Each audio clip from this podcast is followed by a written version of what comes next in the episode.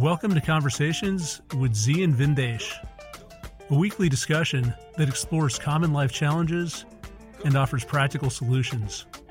Learn more at dharmamedia.com. That's D H A R M A media.com. All right, welcome everyone to Conversations. Good to be back with Zi. So, Zi, today we're talking about the cosmic circus. And we just had a pretty interesting discussion. You were giving me this analogy about UFOs traveling through trillions of miles at near the speed of light, coming from advanced civilizations. And they're coming and they're hitting the frontier of humanity. So they're entering the Earth's atmosphere, they're hovering around, they're excited to meet their Earth cousins and see what the civilization is all about and they've gotten to a sufficient level of advancement, a sufficient consciousness where perhaps they expect the same thing. And so they're hovering out, chilling in their UFO. They look down and they see all of the drama and craziness that's going on. So they see citizens getting pulled off the street for protesting by uh, the what is it the Department of Homeland Security I'm not sure I have the right department, but uh, agents that Trump has sent out to stop protests because black people are being killed. So there's this whole racist conflict that's been brewing for 400 years, which is unresolved and which is again coming to the forefront. They see our response to the coronavirus, how people are completely paralyzed by fear. And instead of saying, you know what, we're going to be healthy because healthy people generally aren't affected as much, it might be difficult, but they can get through it so focus on your health. Instead of doing that, we're living in the state of panic where we're terrified about infections, hospitalizations, overwhelming of the healthcare system, and there's constant reluctance to leave the house for some people. Whereas other people have turned this into a political issue and they're going outside and they're talking about their constitutional right not to wear a mask. And basically, you've got two sets of people who are screaming at each other. It's very hard to get anything done. Or you look at nationalism, this sense of pride about how great we are as a country, and not just the U.S. We see this in China, we see this in India, the Philippines. We're great. Foreigners are terrible. We're right. Everyone else is wrong. It's an infantile view. It's the view of a three or four year old child who just has a sense that the universe revolves around them and hasn't been able to step out of that mindset. So, our visitors from outer space are sitting there, they're hanging out, and at first they think this is a joke. And after a while, they start shaking their heads and they feel really sad. They feel sad because they're looking at people, and people ultimately are the same. We all want to be happy, we want to be healthy, we want to thrive. But the things that we do are counterproductive. So, in trying to achieve that health and happiness, we're attacking other people, we're living in fear, we're hanging on to certain things, we're identifying ourselves based on immediate conditions, which are bound to change, which create instability and uncertainty. And they're looking at this like, man, how did this species get it so wrong? How did they go from a world or a life which is pretty simple, uh, which is just about living, about being present, about developing good relationships with people, expressing yourself, being creative, focusing on that sort of thing, to creating so much drama and conflict in the mind and living in a way which is completely disconnected from reality. So, unfortunately, our visitors are shaking their heads. They're feeling bad for us. At the same time, they're thinking, we dealt with this problem a million years ago. We overcame it. We have no desire to be dragged back into this drama. So, we're going to leave. So, we never meet the hypothetical visitors from outer space. They're disgusted. They never want to come back. And that really sums up the state of humanity today. So let's talk about this a little bit, Zi. You came up with this analogy. Why do you think we've turned into such a cosmic circus? Well, Vin, I, have had the opportunity to travel the world, and what I found in all of my travels is the commonality of people when you travel. And I've also seen other interesting things. I've seen that the people who don't travel, they imagine the world to be a certain way based on what they don't know about the world. they imagine us as being a very divided. And in doing that, they create the divide. And why it's important, I think, and valuable to, to develop the ability to be a dispassionate observer so you can really um, discern whether you're a whether you're a character in or a attending a visitor to this cosmic circus. And earlier we, we decided to say the cosmic circus because I initially, in, in, in a rageful moment, just said the cosmic shit show. Because I watch some of the things going on and the things that you hear from people on a daily basis that are circus like. It's freak show like. And there's a few things. So in traveling, I was sharing you earlier, I've traveled to India a number of times. I've always been drawn to India since I was a small child. And you know the story I told when I was a very small child in grade school. Um, there was a, a, very pretty little Indian girl that sat up in front, and I, I knew she was an Indian girl because people said she was an Indian girl. And I was just attracted to her. And I remember getting up the nerve. I'm six, seven, eight years old, whatever. I get up the nerve to give her a kiss. So one of my buddies hit the fire alarm and the bells ring and we have to do the evacuation. So I wait to be the last kid up from evacuation. They're lining up all the kids in the fire drill and I get up to full speed. I'm sprinting and I sprint and I'm coming at full speed up the line of kids and I get right to where she is and I plant a little kiss on her cheek and it felt amazing. Her skin was so soft. She smelled like uh, you know um, bananas and cocoa butter or something. And I was in heaven, but I'm still running at full speed. And I turned to look forward and I ran right into a pole smashed my head into the pole, hit it so hard I was off my feet for a minute and hit the ground and completely unconscious. And as I woke up, splayed, splayed out on the ground, the little girl was standing over me, rubbing my head, saying, Are you okay? And I had the knot about the size of a golf ball on my head, and I said, I'm great. I feel wonderful. So I knew then, you know, that there was a certain type of woman or girl that I was attracted to, right? And as you know, like yourself, we're men of the world, so we've dated, slept with, engaged every woman on the planet. Um, but I always had this subtle attraction towards a certain appearance big eyes, things like that, right? Uh, fast forward, I, I, I'm, I'm living in India, traveling to India. I have girlfriends, things like that, friends, buddies, relatives, so to say. And back in the 80s, I'm, I'm in India. And I've always felt welcome. I've always understood it. I adapted to the culture, then go through the 90s. I'm in India in early 2000s. And then I start hearing this stuff about racism in India. Indians hate the blacks, the Kalu, the black. I said, that's the weirdest thing I've ever heard. You know why? Because when you go there, almost everybody's black. So when I would hear this, I would say, how, what is it that, uh, what, what are you talking about? You hate yourself? Have you looked in the mirror? you hate yourself. Then I started seeing bio data where they have the we prefer fair skin. And the first time I saw that, I said, that's weird. What do you mean fair? I thought that meant people with no pimples or something or or smooth skin or something. I didn't know what they were talking about.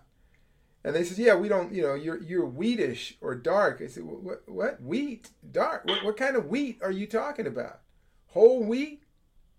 Uh, bleach flour wheat what, what are you talking about then i got it i got it okay um, but this is all over the world because we've exported all over the world a certain standard of good and bad. Black is bad, white is good. Fair is white, unfair is black. Um, black magic is bad, white magic is good. A white lie is you can get into heaven with a white lie, but not a black lie. Blah, blah, blah. Well, I, I, I've heard all this, but I realize that it's a foolish idea notion. It's stupid. I just never bought it. I've always liked who I am. I feel good about who I am. And I always surrounded myself with people who felt the same way about me I felt about myself. The problem comes when you have no sense of yourself. When your observations of yourself are based on other people's illusion of you and their life, that's where you have problems. That begins the circus. That begins the freak show of life. There are other things when it comes to friendships. I've met people that didn't have friends. Strange thing. I've met a lot of people that don't have close friendships. Well, I have close friendships going back over 50 years. I have friends that I had as a child that are my friends to this day. I've had friends from my teenage years. Anybody who works with me and hangs out long enough, they'll run into somebody I've known for 30 plus years who just stops by. We have an amazing story. Just the other day, my, my dear friend uh, Amin Joselito Santos came in. I met, reminded me we met in 1984, and he's like uh, just one of the dearest people I know. Well, well, how does that happen? How is that possible you, that people don't have friendships? You don't have friendships because you're incapable of offering yourself as an individual with an open heart. You're incapable of enduring and sharing difficult moments and hardships with people because you understand the difficult moment is the planting of the seed that takes deep root that produces a blossoming product. If you just want the blossom, but not the effort it takes to plant and cultivate the seed, you have nothing else. So throughout my life, it's always been pretty easy for me. Uh, I, I don't know if that's the right word, Vin, but it's been easy for me to be open hearted with people because I like myself. I'm okay with me. And I see other people in myself. So I will always offer my heart to people. And sometimes it's hard because people are selfish, self centered, self absorbed, egocentric. But underneath that, everybody is kind of, everybody that is not, excuse me, everybody's not a sociopath or psychopath, has that yearning to connect. It's very natural to connect and to be a part of and want to be with. And also, then the like mindedness comes out and then you go through something with that person. You go through ups and downs, and then you make a real quick assessment that the downs are worth it because the ups are so wonderful. So that becomes kind of a training ground for all relationships, right? You have a, a, a, a boss you work for, and you have different bosses. You have the difficult boss, and you have the other boss that's really trying to fulfill the mission that you guys are mutually on and he's pushing you to be your best or she's pushing you to be your best. And you have the person that's just a um, a, a, narcissist with no end to their um, their cruelty. So you know one job you can keep and you can grow with the company. Another job is just going to be a, a stepping stone to somewhere else. Relationships going back to that the same way. You go through something with somebody a misunderstanding, you work it out, you have a deeper understanding. When I find people that don't have friends, they've never had conflict with the person, or they've never been able to get past the stage of understanding and getting to know the uncomfortable part. So they're not able to observe the big picture they're only going on that moment of primalcy and please me, please me, satisfy. What can I get from you? They find themselves empty and alone, and they wonder why. They think it is a whim of fate. And that's why when you have the ability to be the dispassionate observer, to step away, you can see how things are coming together, how things start to form. As an observer, you can step back and put yourself on a different plane of observation. You can see why the pandemic is such a challenge. It is in the nature of people to want to be with others. It is also in the low nature of people who have no self identity to, to define themselves by being around others. So if suddenly you tell those people they can't be around other people, you're going to create a lot of stress and problems on two different fronts. One is on the front of the mass ignorance where people just can't sit and still and be by themselves. And then on the other front where people cannot act out their intimacy and nourish the visceral loop they have with others with no defining time frame. So if you say, "Hey, I'm going to go to sea for 6 months." Your loved one feels pretty good about that. You know, they're going to miss you, but they know they're going to have the calendar. They're going to say, "6 months, I'm going to see you again." This is great. I can wait it out. But if you just go and they says, "Well, when are you coming back?" You say, "I have no idea." You've introduced such a degree and level of uncertainty into their life that because part of them is themselves is defined by their relation with you, it puts them in a stressful situation. That's why the pandemic is problematic because there's no timetable or time frame and people feel caged and trapped if the statesman of the day would simply say, as far as we know, we're going to get back to you every month and let you know what's going to happen next month. It would bring people, it wouldn't change much other than people would be much more relaxed because you'd see them hovering around their computer or TV screen every month and they'd be talking about, okay, we have one more month or they're going to look at it again a month. that's much better, much better, much better. It's not as vague. But as an observer, you can do that. When you're not observing, when you're just sitting there um, in the mass flow with a, a dim perspective, you, you can't think that way. And so I'm covering a lot of things, Vin, and I think you can home it in. But there's a there's a great benefit and advantage to honing your skills as an observer. It requires one to understand the workings of observation, the way that we see with all of our senses, how to subjugate the senses, step away and understand what you're really looking at, and see the trends of things. It requires also a bit of understanding a brain structure, the mechanics of the brain, why we paint a picture with the prefrontal cortex, why the binary parts of our brain, the fight or flight mechanisms, are always waiting for input from the other parts of the brain, and you can easily trigger the fight or flight mechanism with misinformation and so forth. So, by understanding that, you can make those small adjustments as you're moving on your journey and you encounter all the environmental and social influences that can sway the mind.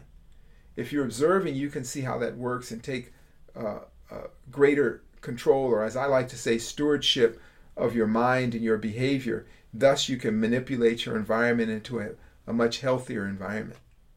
So, Zi, you're right. You've covered a lot of ground. And I think this discussion about the brain is very useful. The way I think about it, we spend so much time trying to understand the world outside, how it works. We can run simple science experiments to figure out cause and effect. But there's very little time that we spend understanding ourselves and how we're wired. And I think the trap that a lot of us fall into, we take that as a given. So if you think about a computer as a basic analogy, if that computer has a certain set of software, programs that run, if you take that as a reality and unchangeable, whatever the output is of the programs, that's something that you have to live with. And if that makes you miserable, there's nothing you can do about it. But if you step back and you say, I'm the architect, I can actually reprogram the computer and get it to work to my advantage then you have a lot more control and you can start moving in directions that serve your interests better. that align outcomes with whatever you're searching for as an individual. So, to bring this from the abstract to the practical, I think the power of narrative and just what we pick up from the behavior of other people in society forms such a strong component of our reality. We have to guard against that and understand what the constituents are of that software in our mind, whether it makes sense or whether we want to change it. So, to give a few examples, you talked about race. We all want to be happy. We can't be happy if we don't like ourselves. So, if we've bought into this whole narrative that it's bad to be brown, it's bad to be black, we need to aspire to be white, and if you're not white, you're not going to like yourself, how are you ever going to be content? Every day that's going to eat away at you.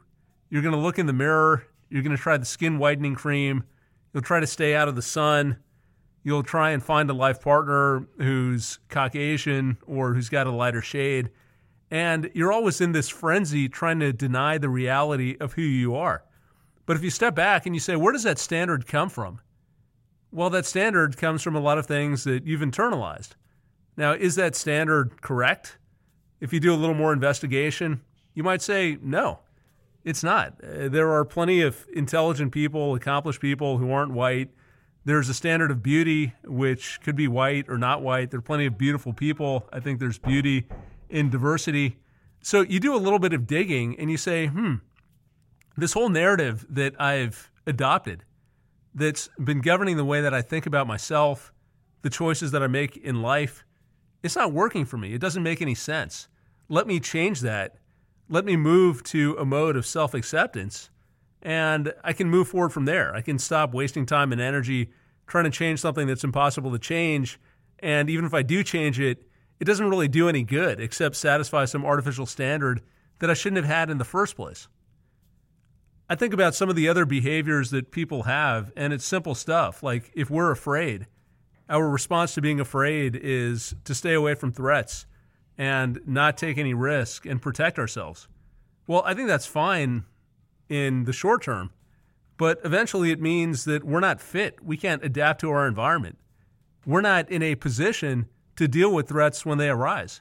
So that whole process of avoiding threat at all costs ends up costing us because we never develop conviction in ourselves.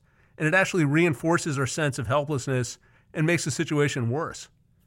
Or if you think about the whole consumer oriented nature of our society, there's this idea that if I just get more, if I have more money, uh, more status, more whatever it is, then I'll be happy.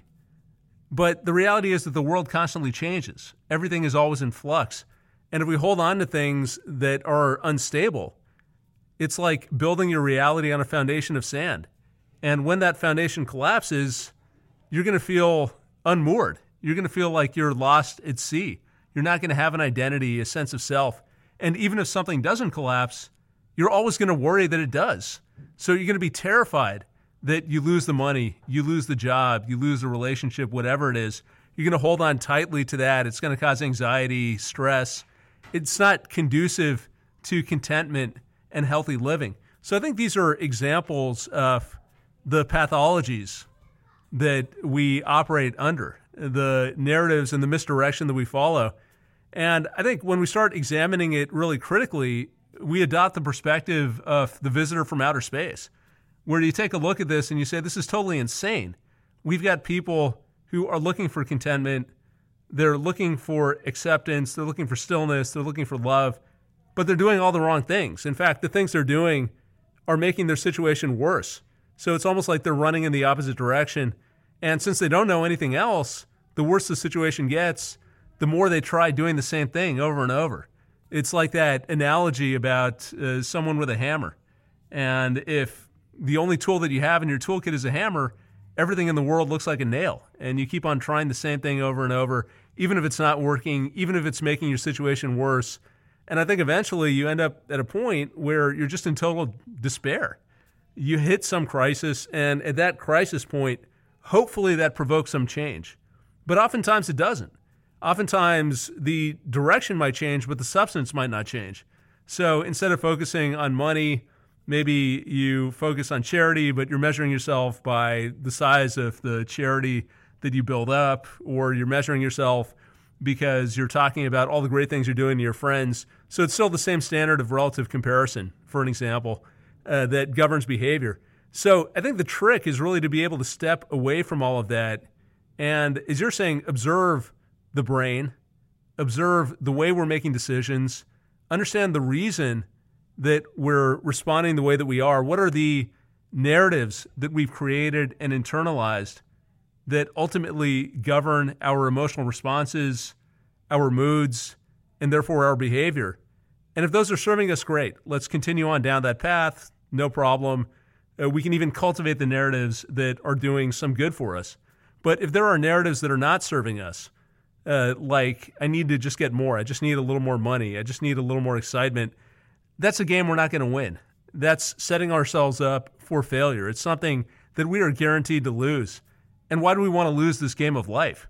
Why not change the rules or change the nature of the game so that we can actually win and we can feel happy and we can feel content? So I think so much of what you're saying, it's very powerful, this concept of observing oneself. In fact, it's the name of our podcast, The Dispassionate Observer. And I think of the analogy, the literature talks about being able to see in a very still body of water. Uh, so if the passions are stirred up and you're always responding in anger or fear or whatever the case may be, it's like staring in a pool of water with some silt at the bottom, and that silt has been disturbed, so the water is cloudy and you can't see clearly. But if you can step back from the passions, from the emotional responses, and look at yourself objectively, suddenly you have that clarity. And in that clarity comes knowledge. In that knowledge comes agency. Through that agency comes action. And I think that's really where we can start healing a lot of the damage that we do to ourselves. So, Zi, if that's the case, and we agree with the fact that our perception might be distorted, some of our narratives might ser- not serve us properly. How do we take that next step? What is the process for being able to step away from ourselves and observe ourselves more objectively so that we can start course correcting? Well, Vin, the first thing I think, and, and always will go back to this knowledge is freedom. True knowledge and wisdom will liberate you you talked earlier about, and we t- touched on a little bit, how is our brain, how does it work? What is the architecture of our brain? Well, in short, you, know, there, you can read a few books on, on brain architecture. Um, you can also read wonderful books on the human species. Sapien um, is one good book. Um, the Brain That Changed Itself on Neuroplasticity. Um, there's a uh, women's brains or the biological difference between men and women that's a great book and for those who listen to us and hang out with us and, and they understand my spiel and my life philosophy and they can they use it in their life always striving to increase your knowledge your wisdom and your skill is a sure way of addressing whatever ails you so part is the acquisition of knowledge. The next is the in-depth critique of that knowledge, the the the Buddha consciousness. And lastly, of course, is the development of the skills and refining the skills that you've been taught. Don't just sit there, read and study, and not act on it. Don't have a bunch of diet books and don't do them. Don't um, do a bunch of uh, seminars and workshops and don't apply the principles. That's part of the skill building to live. So, in short, if we look at the way, let's just say our basic brain function, we have a prefrontal cortex that's like a movie theater. We have a, th- a hippocampus in our brain that is like the scriptwriter, a library.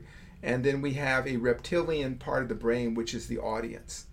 So, most of what we see is not what we see, it's an illusion most of what we hear is an illusion. That's why people don't listen well. They want to hear certain things and certain things they don't want to hear. That's what the whole social media, internet, Facebook is all about. They have bizarre stuff on Facebook.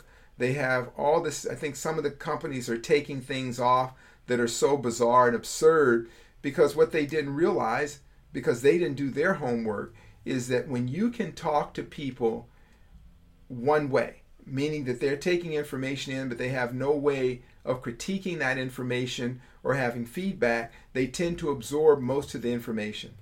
And it goes way back to when they developed a, a government agency called the FCC, the uh, Federal Communications Commission. Why? Because years ago, a guy got on the radio and said that space aliens were attacking the Earth. It created complete chaos and pandemonium. People were shooting their neighbors. Um, there was all sorts of rioting and looting because uh, I believe H.G. Wells or Warren Wells or one of those got on the radio and he did War of the Worlds. And because people listened to it, but they had no way of affirming or, uh, or, or figuring out or, or, or, or any way of referencing whether it was true, they took it as truth. So too right now on the internet. You know, people send me stuff. Google. Hey, there's a lady now who said she's extracted uh, alien DNA and she's uh, has the cure for COVID, and they finally took it off. But I got a reply from a doctor who I didn't even know what to say when he asked me, "Hey, did you see this doctor has proven that this drug is working?" Well, here's part of the problem. The doctor is a genius, brilliant, wonderful man that I love dearly. But he also listens to a lot of news from a particular news source and stream, and that's developed a life narrative. So you you have to be very careful because I can't say, look, this is bogus, it's uh, bizarre, because that would shock his reality and create quakes in our relationship. So I just listened. So yeah, I'll take a look at it. But I already knew that once the ladies start talking about space alien DNA and Jesus Christ, uh, she had nothing else to say to me. I had no, I didn't need to listen to her anymore. Um, but he listened, but he didn't hear the alien part or the, the baby Jesus part because that's the way our senses work. we have cognitive dissonance is built in to the human brain function as part of a preserving mechanism. If you are survival mechanism, if you are running from predators and you happen to hear a bird chirping that sounds musical, we don't want to stop and listen to the birds sing while a predator's right on our tail. So our brain will eliminate that frequency of sound or communication because it's not relevant to our survival. Now, if you know the brain does all this, it will even change your sense of smell. You could be in a restaurant with all sorts of aromas and smell, and if you're in love, you can smell your lover's perfume over the, the smell of curry and chili powder. The brain will discern those scents and fragrances because that is what is most relevant to your breeding mechanism at that time. Survival breed, survival breed. So we have all these and or gates, these binary gates in the different parts of our brain that inevitably gives us a solution to the our survival or reproduction. And then there are times when they go haywire, right? A young woman came to me and says, Hey, what do I do? I'm completely asexual. What do I do? Well, she didn't know about GMO foods. She didn't know about phytoestrogens. So I said, Well, you've been eating all this stuff. She said, I didn't know that was a real thing. I didn't know that GMO could affect you that way. I said, Yeah, if you go home and shovel down a bunch of synthetic estrogens and things like that, your sex drive is probably going to shut off. Oh, oh my goodness. But she was receptive enough to hear it because there was no barrier. Other people are not receptive either because they want to believe that their country or their corporation is always in their best interest. So any opinion that doesn't fit that will simply be deleted from the processing units of the brain. So if we, I'm not going to get too far into this, Vin, but if we understand the architecture of our brain, you understand why the ancients called it Maya, the illusion of our life. The illusion. Life is an illusion. It is a dream. And what makes it real is us. We make our life real. That's why no two people see the same thing the same way, even if it's right in front of them, an event. That's why people don't like the resolution to a problem because it doesn't necessarily fit their ideal of the world. There are many health issues that can be easily resolved with minor lifestyle changes. But lifestyle is the illusion of self and who I am and how I should be. There are people that believe they are far more interesting than they really are because of egocentrism. Egocentrism is a very base mechanism that makes you want to live. But out of control, it will make you kill. And it's very consumptive and it takes a lot of energy. That's why the yogis always tell you to suppress the ego, because not everything is a life and death threat, right? So somebody called me up and they were upset about something. They said, Well, I'm embarrassed to talk about it. And I said, Why are you embarrassed? Why do you care what I think of you? I have low opinion of you anyway, and no matter what you do, that's not going to change. Now that you can accept that I have a low opinion of you, let's just have a talk. And they said, Oh, God, that's a relief. Now I don't have to strive for your approval. I said, Yeah, now we can just talk and you can tell me whatever thing you have to tell me. So, if you understand how the brain works, then you can manipulate it. But not so much that you want to manipulate other people's brains. You want to manipulate your own brain so that things work out right for you. You want them to work out for you so you know that you're creating illusions in your mind about reality. You ever had trouble making a phone call and God, I don't know what this person's going to think about me or say? That's in your head. You didn't make the phone call, you didn't have the conversation. Oh my God, if I say this, I'm going to lose everything. Really? Or have you painted a picture in that movie theater, the frontal prefrontal cortex, that shows a, it's a disaster movie? But you can then reappoint the brain, repurpose the brain, and make it into more of a thriller instead of a horror movie. You can turn it into a love story. You can do whatever you want to do, but you need to know how your brain works. What we see now in the chaos and that's going on in the world it are, are complete separations from reality. I just talked to cousins in the Congo, and they were telling me, yeah, we don't have any COVID over here. Few people from France had COVID. And she her take on it was they don't believe they can get it. They don't get it because they had so much malaria, so much dengue fever, so much yellow fever. They've taken all kind of vaccines they've done it, they or they survived it, that the COVID is so low on the list of threats to their life that nobody gets it. But I say, yeah, that's great. And because that is their reality, that's what's happening. They don't have it. I know that sounds terrible, but you think about medications that work on the placebo effect. I challenge anyone who hears us to get yourself a PDR, a physician's desk reference. Look up any medication in that desk reference. It has a vague explanation of how the medication works. And then it says in our studies, it showed X high percentage 20, 30, 40% of people taking this drug benefited from the placebo, the sugar or salt pill they gave them, because they believed and had faith in the medication. The brain is very powerful. But if you do not take control of it, it can destroy you. People are paralyzed by fear. Every day I just see just the the multitudes of people and then there you, you, you cruise through social media and it's just a disaster. Just a disaster of ignorance and fear. So what can we do? Enlighten ourselves. Knowledge, knowledge, knowledge. Take five minutes out of your day to read a damn book. And when, if you feel like you can't read it, then read it again until you get something out of it. And then try and, and, and, and practice that knowledge. Here's something here you can practice. Take a few days out and work on your dispassionate observer ability. Imagine yourself as that space traveler hovering over the stratosphere of the earth.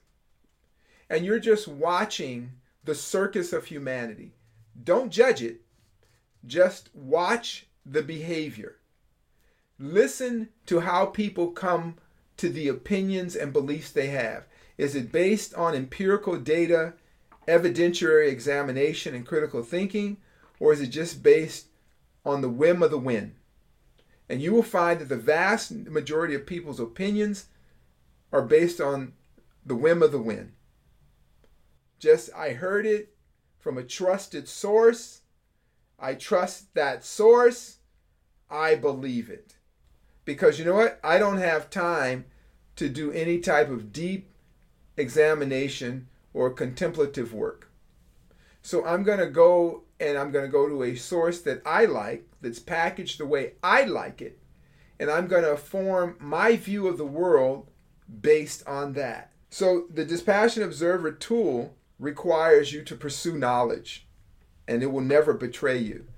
Because having knowledge and then skills to exact upon that knowledge is true liberation.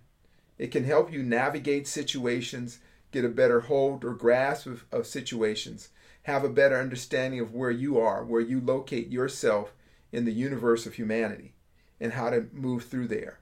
It gives you a better take on the people in your life.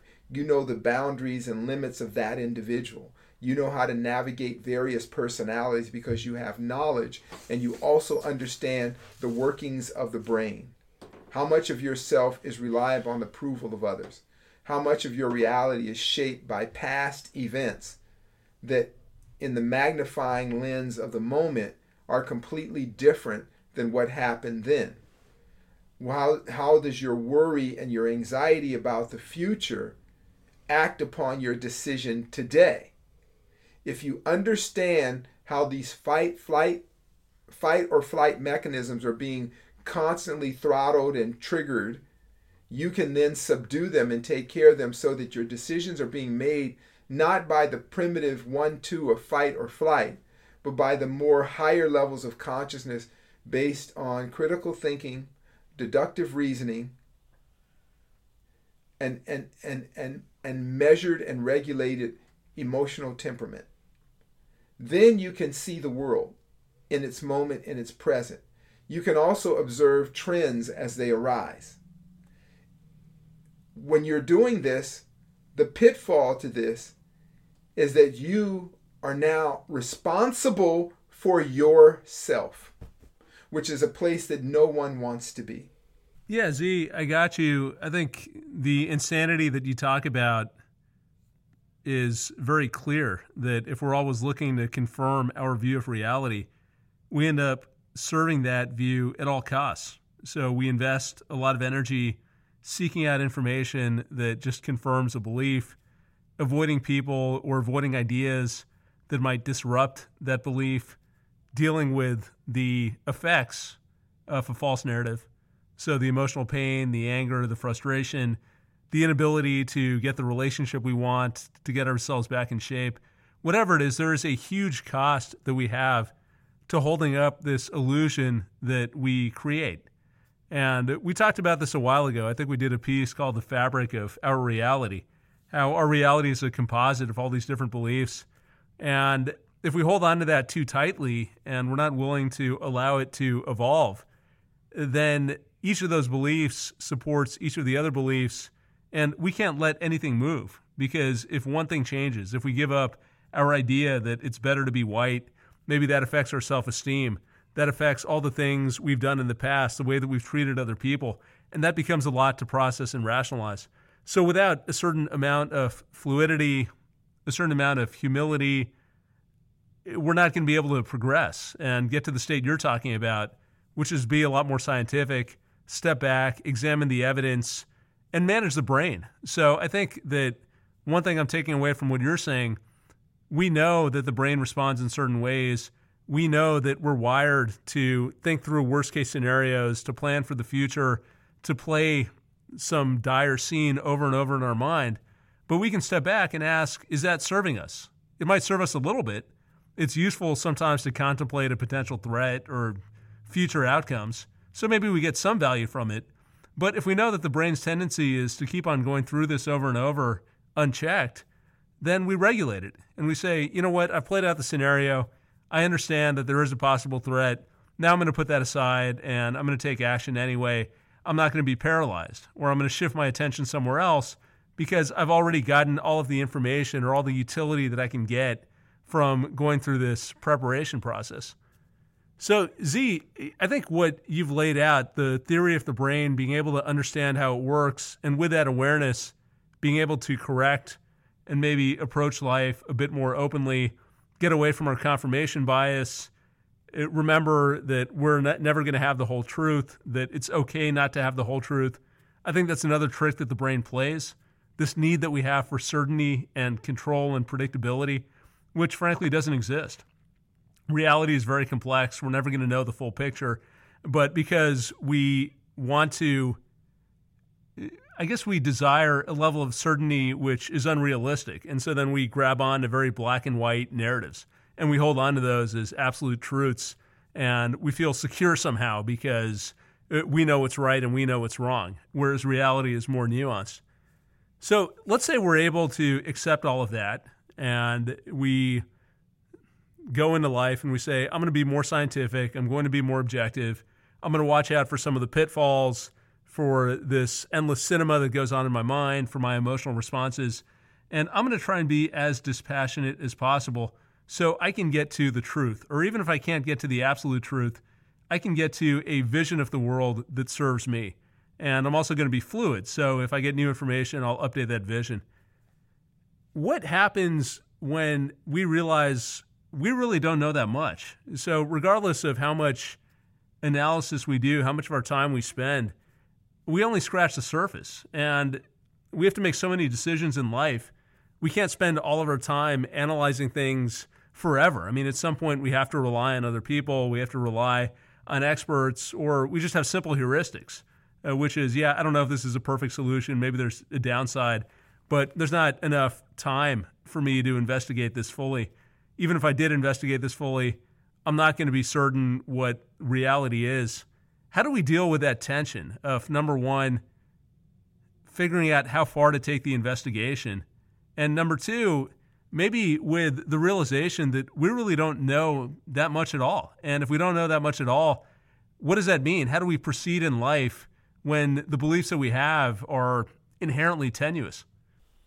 Well, I take from many traditions that have always given you warnings and sanctions about the disruption of your life by by means of the pursuit of knowledge that they give you these warnings because whatever you thought the world is going to be, once you awaken from the grave of ignorance and you pursue knowledge, your whole world will turn upside down.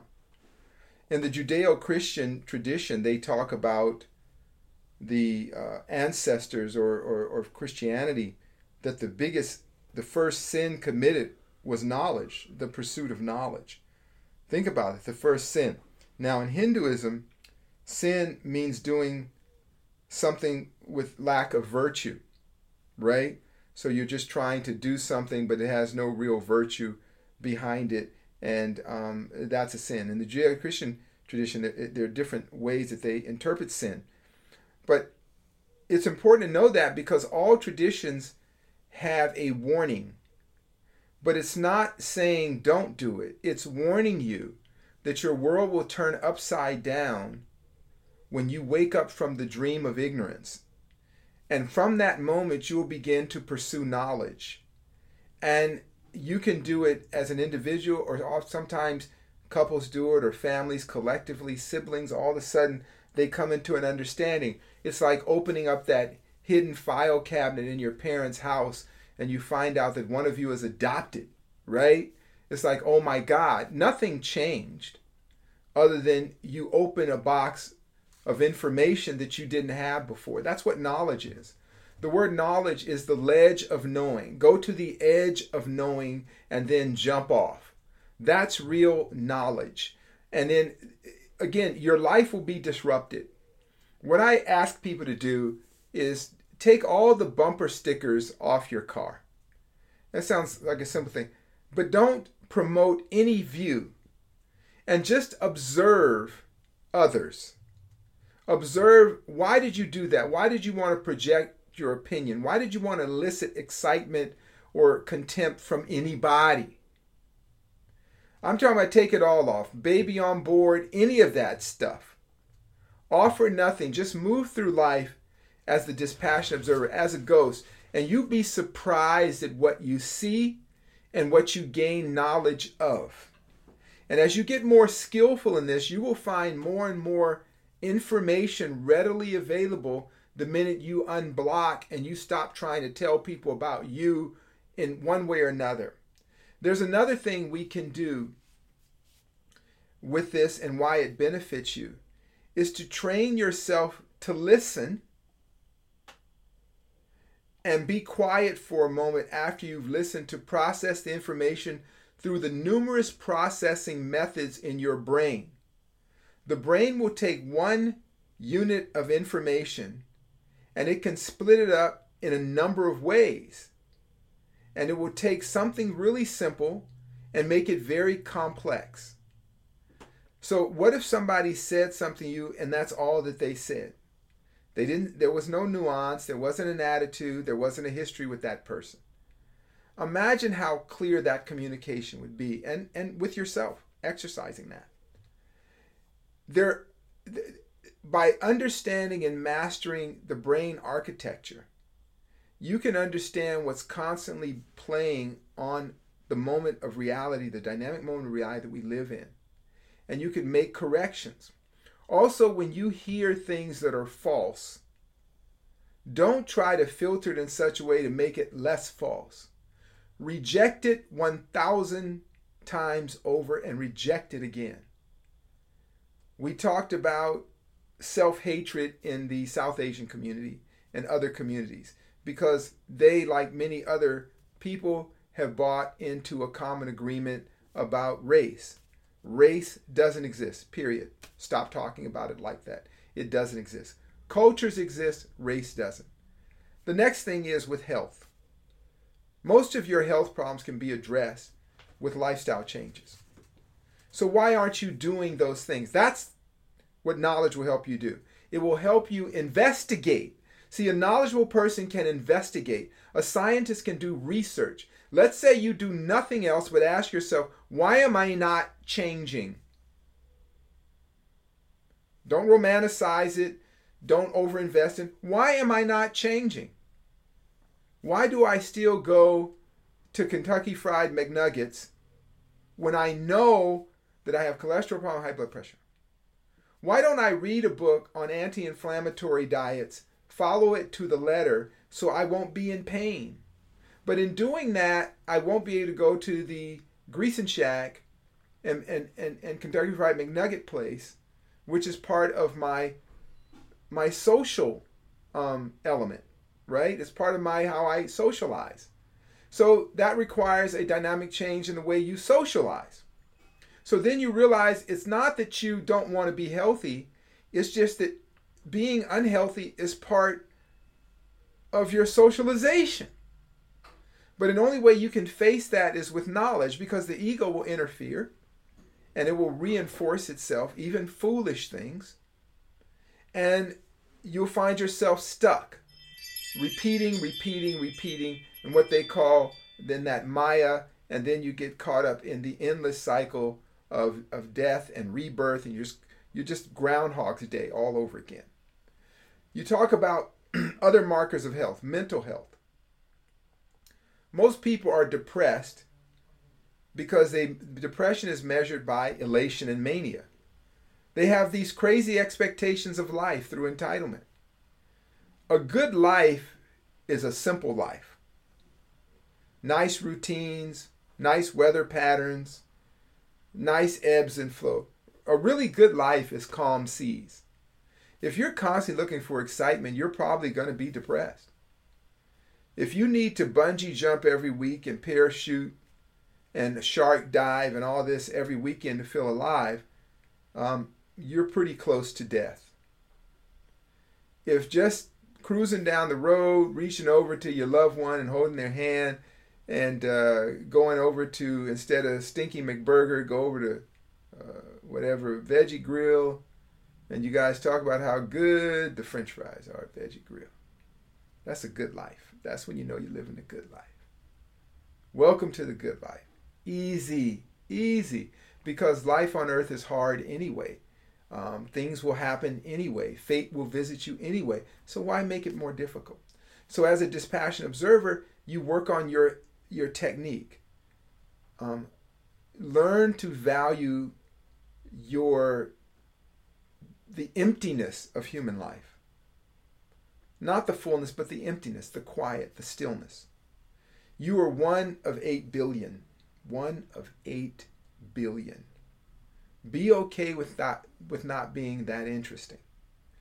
Even if you're reasonably interesting, you'll only attract so many people. If your network is the best network in the world, most of the world has never heard of your network. That's just the nature of life. It's too many people doing too many different things. Be okay with that. If you're ego bound and you want constant validation, know the way the brain works, that will trigger your fight or flight mechanism and you will be upset, depressed, manic, all kinds of stuff. So, yes, the suppression of ego, very important to be an observer. And so there these are a few things we can all do, even though they they, they, they might sound out there, but they really do work. Um, set very boring schedules. I say boring because I hear a lot of people use that word. I never get bored, but I hear people use that word. Some, even my little boys say, "Hey, I'm bored." I say, "That's because you're a spoiled brat." My five years spoiled as shit. Got everything. Got all kind of toys. He's got everything you can imagine. Everything I didn't have, I gave him, and it's never enough. So that's the beginning of being a spoiled brat. So most of us and almost all of us listening to it have everything we need. We may not have everything we want, but we have everything we need. And I mean that on a soul level. How about review those things, polish those things up, like they're they're they're they're um, symbols of antiquity and they're valuable heirlooms. Just what you have. Read books. Read. Please, people, read. Read. Study sit with knowledgeable people and have discourse and discussion and gain knowledge. It gives you tools to navigate the world, it, it, it helps you navigate this journey. So, hover above. Be, again, as you said, Vin, be that space traveler. Because in truth, in truth, we are space travelers. We're sitting on a little bitty rock, moving through infinite parsecs of space traveling at thousands of miles an hour into the unknown. And we're, we're insulated here thinking that we're the biggest thing happening when we're the least significant thing. We're just a small thing. Enjoy your smallness, enjoy that, and then amplify and embrace that subatomic particle that is you. It's so nice to be with people who care for you. Nurture those relationships in the way you can nurture them. Do your best as an observer to serve to your limit the thing that gives you energy. Don't give energy to things that don't give you energy back. Preserve your health at all cost. But that requires shifts. I go through that myself. I have to know when I'm tired, I need to shut down. I tend to um, offer aid and, and support to people when I can to the point where sometimes I'm drained. So I've learned to set boundaries, which is very difficult. Um, but it, it, it's nurturing and it's holistic. But you can't do that unless you can observe it. Then you just feel like bad things are happening to you. Most of the bad things that happen to us we have invited that into our space energetically and materially. So change the RSVP in your life. Invite things into your life that help you, and when you have to do your duty, know the limits of that duty. If you're running your business and things like that, it's a business. It's not you, it's a business. Fulfill your duties, live up to your obligations, show up when you're supposed to, and get the hell out of there as soon as you can. Save most of your energy for things that give you energy back. But you won't know that until you observe the workings of things. Be very careful of the things you let into your mental into your, your mental arena. Don't add to the horror movie. Most of the news is bad news. I sit here on this internet uh, and it's just a disaster. It's just a flaming disaster. It's a car wreck. But I accept that I enjoy watching car wrecks. When I was a kid, I used to watch Demolition Derby. I used to love Demolition Derby. Who's going to T-bone who? People go to car races to watch car wrecks. But the difference is you need to know that's what you're doing. Know that's what you're doing so you can control and regulate so you can control and regulate. Okay? So be very aware of that. By simply a simple awareness can re uh, realign you by being aware of your behavior and what you're doing. Learn to be able to take constructive criticism. We talked about that before, but as as an observer, you want to listen. That doesn't mean everything someone critiques you on you implement, but listen. Because not only are they offering you information about yourself from their observation of you, but some of it may be correct. Also, when you provide criticism, buffer and filter that so that you understand that you are benefiting from the criticism first. Them, the person you're criticizing, benefit from it secondly. That means that you criticize them because you plan on them being in your life. You criticize people because you care about them when it comes from a holistic place. And if you live with somebody and their feet stink and you want to have a good night's sleep and be intimate, you ought to be telling them, look, your feet stink and you need to eat a mint because I care about you and I want you to be around and I want less friction with us. If I don't care about you, I won't mention it. I just won't invite you to the next sleepover. All right? It's that simple. So, those holistic strategies in relationships if you're a good friend, be a good friend. Free of provisions, but also know the degrees of friendship that each person is there for you. You have certain friends that can handle certain things, some people can't. Wherever you can be in service and support, do it. When it comes to mentors in your life, people that value you, parental figures, they're going to be dead soon so, whatever you're going to do with them, support them now. If you see people stressed out, suffering, and you can mitigate that suffering, uh, get get off your ass and do whatever you can. Go give them a bag of groceries. Uh, let them know you love them. Whatever. And these are exercises we do to better ourselves individually and promote the idea of the dispassionate observer. You follow me, Vin? Yeah, Zi, I'm just going to summarize some of what we've been talking about. We're talking about observation as a way to acquire knowledge. And listening to you, it's interesting because I think a lot of the trick of observation, the ability to acquire knowledge, is removing the impediments to observation. We talked about the ego, the need to define ourselves by certain views and to hammer people over the head with those views suppress all of that, put that aside, keep an open mind. Uh, we talked about just maintaining an awareness of yourself, of your reactions to certain situations, of the reasons why you do certain things. That requires a certain amount of stillness. So, all of the chatter, all of the noise that's constantly infiltrating the mind, we need to get rid of that, settle ourselves so we can be in that state of observation. Uh, we talked about criticism, resistance to criticism, Criticism can come from anywhere. It can be beneficial coming from anywhere as long as we're open to it and open to learning about how to improve. And finally, the sharing of different views, the learning about uh, other people's life experiences, picking up books, going outside of the comfort zone, and making sure that we have enough of a connection to this world and humanity outside of ourselves and our immediate groups uh, so that we can benefit from other people's experience. And I think if we can do that, this observation becomes hopefully a lot easier. It becomes second nature. And then once we have that skill, it's operating in the background. And instead of reflexively going towards the things that support our worldview, if we have that skill of observation, we are reflexively challenging our view. We're seeking new information. We're looking to improve our understanding and that's only going to help us going forward.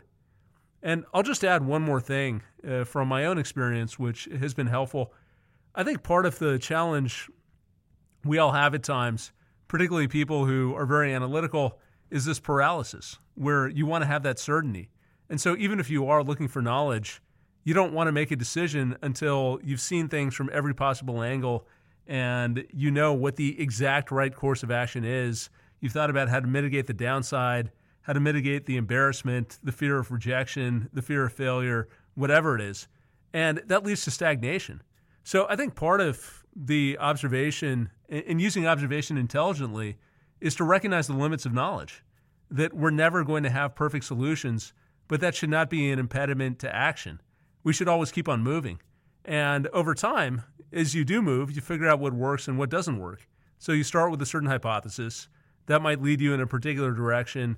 And if that works out, great, you can do more of the same thing. If it doesn't, you learn your lesson, you refine your worldview, and you keep on moving. But that knowledge and that observation can only come through the process of moving. Because when we start to stagnate, that, as we talked about last time, eh, we end up in a state of death where there is new, no new knowledge, there is no advancement. There's only a tremendous amount of energy reinforcing the views that we have, or an, or going through this ridiculous analysis of everything that could happen without actually acquiring knowledge through experience. So, with that observation, don't rely just on the observation, but take that out into the world, field test it, act, and keep on refining your own understanding. That's right, Vin. And you said something too, I want to remind people really avoid confirmation bias because that shuts off knowledge. Also, this idea that you, you over process to the point where you're not, you're just stuck. You're waiting for the perfect move, the perfect decision. Um, you know, life is in its purity imperfect, it's harmonious. So I've made decisions that weren't always the best decisions that led me to innovations that were great innovations. And it made me highly adaptable. And had I made the right decision, so to say, it would have limited my growth. So sometimes getting lost will open up a whole new world for you. It will test your survival skills and you will develop new skill sets and it will enhance your knowledge base. So you want to be real careful about these kind of false and failed strategies of perfect decision making. You also you know we want to be careful when we try to play games that we only only we win. Sometimes losing can be a win. Sometimes yielding your position on something can offer a greater win. And as we know in relationships, sometimes losing is winning. Um, because if it's about the harmony of the relationship, same way with friendships and so forth, you don't always have to be the one that comes out on top.